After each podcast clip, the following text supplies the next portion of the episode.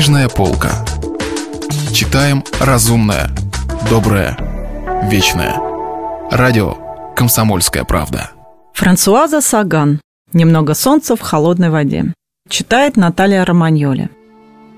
Моей сестре. И я вижу ее, и теряю ее, и скорблю. И скорбь моя подобна солнцу в холодной воде. Поль Элюар. Часть первая. Париж. Глава первая. Теперь это случалось с ним чуть не каждый день. Если только накануне он не напивался до того, что утром вставал с постели, словно в зыбком тумане, шел под душ, бессознательно, машинально одевался, и сама усталость освобождала его тогда от бремени собственного «я». Но чаще бывало другое, мучительное. Он просыпался на рассвете, и сердце колотилось от страха, от того, что он уже не мог называть иначе, чем страх перед жизнью. И он ждал. Вот-вот речитативом заговорят его мозгу тревоги, неудачи, Голгофа начавшегося дня. Сердце колотилось. Он пытался заснуть, пробовал забыться. Тщетно. Тогда он садился на постели, хватал, не глядя, стоявшую под рукой бутылку минеральной воды, отпивал глоток безвкусной, тепловатой, мерзкой жидкости, такой же мерзкой, какой представлялась ему собственная жизнь в последние три месяца. «Да что же это со мной? Что?» – спрашивал он себя с отчаянием и яростью, так как был самолюбив. И хотя ему нередко приходилось наблюдать у других, искренне уважаемых им людей, нервную депрессию, подобная слабость казалась ему оскорбительной, как пощечина. С юных лет он не слишком задумывался над самим собой. Для него вполне достаточно было внешней стороны жизни – а когда он вдруг заглянул в себя и увидел, каким болезненным, немощным, раздражительным существом он стал, то чувствовал суверенный ужас. Неужели этот 35-летний мужчина, который чуть свет садится на кровати и без всякой видимой причины нервически вздрагивает, неужели это и есть он – Неужели к этому привели его три десятилетия беззаботной жизни, полной веселья, смеха и лишь изредка омрачаемой любовными горестями? Он уткнулся головой в подушку, прижался к ней щекой, словно подушка обязана была дарить блаженный сон. Но глаз он так и не сомкнул. То ему становилось холодно, и он кутался в одеяло, то он задыхался от жары и сбрасывал все с себя, но так и не мог укротить внутренней дрожи – чего-то схожего с тоской и безысходным отчаянием. Конечно, ничто не мешало ему повернуться к Алоизе и заняться любовью. Но он не мог. Три месяца он не прикасался к ней. Три месяца об этом и речи не было. Красавица Элоиза. Любопытно, как она с этим мирится?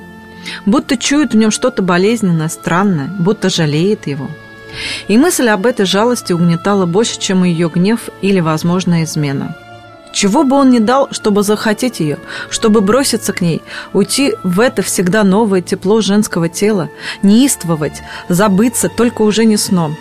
Но как раз этого он и не мог.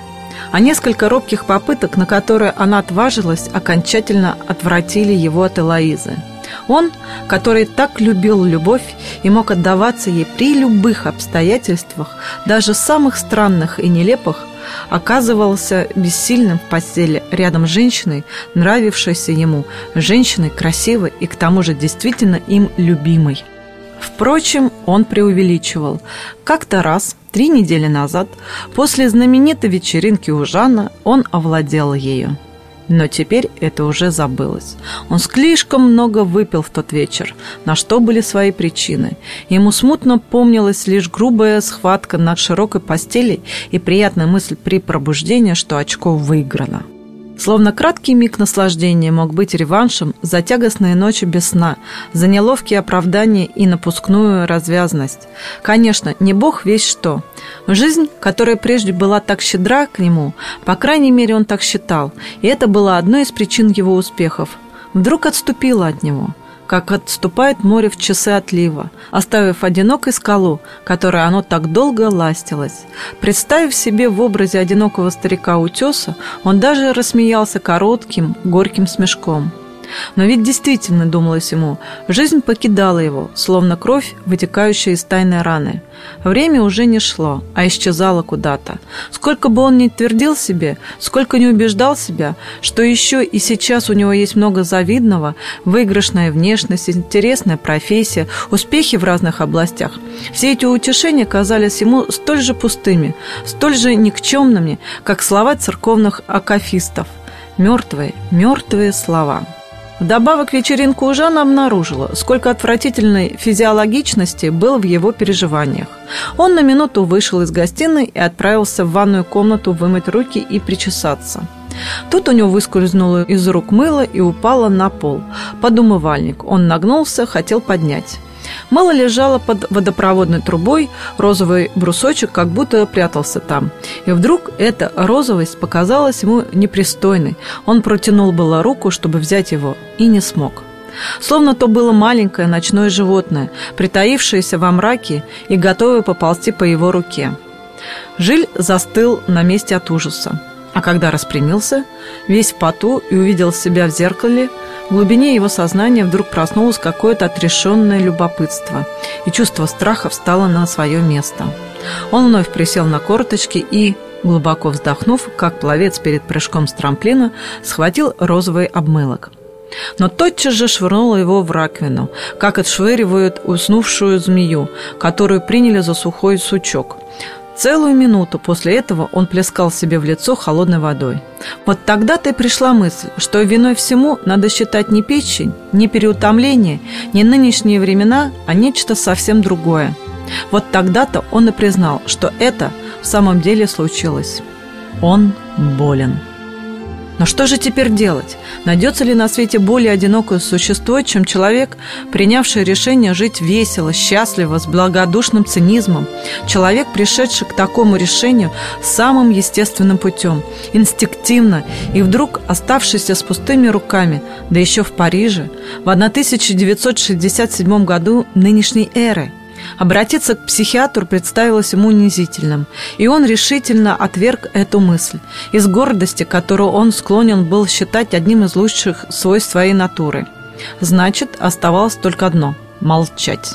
И продолжать это существование, вернее, попытаться продолжать. Кроме того, Сохраняя прежнюю слепую веру в жизнь с ее счастливыми случайностями, он надеялся, что все это ненадолго – Время – единственный властитель, которого он признавал. Унесло его любовные утехи, его радости, горести, даже некоторые взгляды. И не было оснований сомневаться, что оно справится и с этой штукой. Но эта штука была чем-то безликим, безымянным. Он не знал, что это в сущности такое. А ведь, может быть, время имеет власть только над тем, что ты сам осознавал.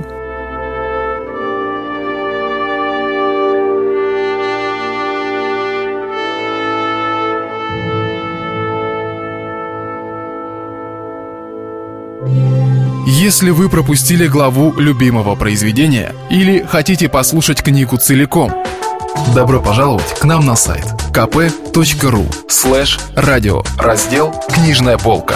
Книжная полка. Читаем разумное, доброе, вечное.